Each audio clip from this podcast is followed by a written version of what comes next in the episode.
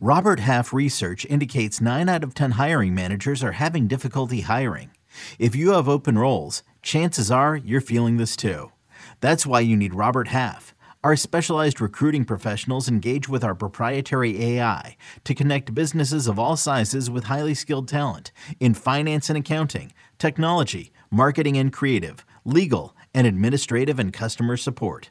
At Robert Half, we know talent. Visit RobertHalf.com today. Reid Detmers threw a no hitter. Let's talk about it next on Fantasy Baseball Today in 5. Welcome into FBT in 5. As always, make sure to follow and stream us on Spotify. Today is Wednesday, May 11th. I am Frank Stampfl, joined by Scott White. Let's talk about Reid Detmers. He threw a no hitter, allowed just one base runner. He had just two strikeouts in this start, and uh, he lowers the ERA down to 3.77, 36% rostered, so he's widely available. Scott, what are we doing with this no hitter? well, look, it's obviously a great moment for Reid Detmers. Unforgettable for him. Although the, the more unforgettable moment for me from that game was Anthony Rendon hitting a home run in his first career at bat left handed, just totally hot dogging. That was fun. Uh, but no, for for as far as fantasy goes, Reid Detmers, you know, he had only two strikeouts in this game. He had, uh, you know, it's not like he had a lot of swings and misses, only 10 on 108 pitches. That's not particularly impressive. And uh, like, I just obviously had struggled up to this point, and I, I don't think, apart from the fact that he allowed no hits, there's a lot to be impressed about here either the story for Reid Detmers when he was drafted, when he was dominating the minors, was wow, this guy's curveball is amazing. But we haven't really seen that translate at any point uh, in the majors, even in this start. I mean, it, it, was the changeup that was responsible for more of the few whiffs that he did again, not the curveball. And if he, he doesn't have that bread and butter pitch, if it, if it's not going to translate to the majors, then I, I don't know what there is to get excited about I'm not saying you can't pick him up. He's only 36% rostered. I don't know. I don't know how desperate anyone is for pitching right now, but it, it wouldn't be an especially high priority for me because I just I don't see a lot to to really get excited about here. All right, I did notice one change in this start. He threw his changeup a season high 22%. Entering this start, he was using that pitch just 5% of the time. This is Reid Detmers. So maybe this changeup helps unlock other things within his arsenal. Uh, but obviously, an awesome moment. We'll see where Reid Detmers goes from here.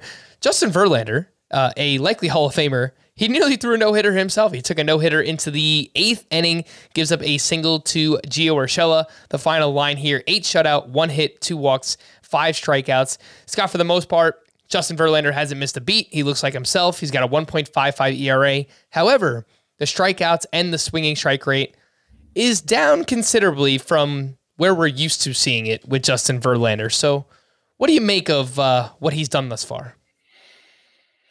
Yeah, well, I mean, it's worth noting strikeout rate on the whole is down, which is not something we've seen in many, many years. So, you know, part of that's the sticky substance ban, and, and this is the first time we've seen Justin Verlander pitch with that ban in effect.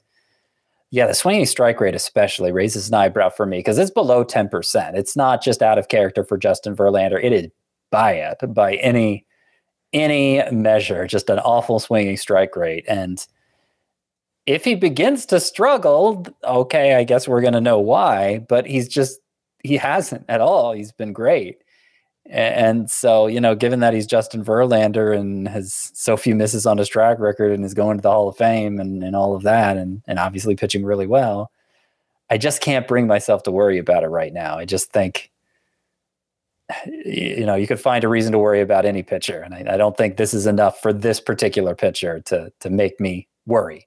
All right, two pitching prospects who looked pretty good on Tuesday. Kyle Bradish with the Orioles. He went seven innings, two runs, 11 strikeouts to zero walks up against the Cardinals. And Alex Faedo, a pitching prospect for the Tigers, made a spot start and he went five innings. He allowed two runs, seven strikeouts. He had 17 swinging strikes.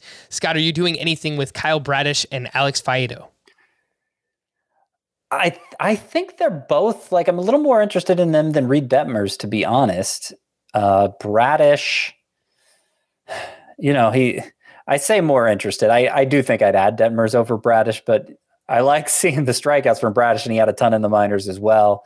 Had some control issues down there, but that they improved over the course of last season, and and now we've seen him turn in a good effort at the major league level. He's he's likely to stick around too. So, uh, you know, not not a bad idea to take a flyer on him, but it's it's you know I, I want to see more because there are obviously some questions in his uh, profile as well.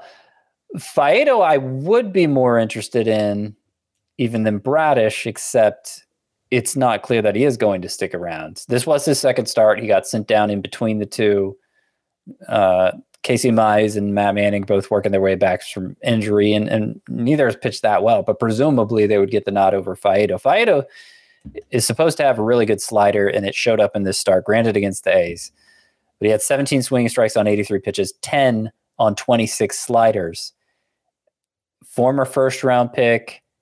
Uh, he's coming off Tommy John surgery, so this career altering event just happened to him. The minor league track record overall isn't that great, but since coming back in the minors this year, 15.2 innings, 20 strikeouts versus three walks. So he was dominating in the little bit he was pitching down there and, and has now turned in a great start in the majors. So hopefully the Tigers find a way to keep Faedo around.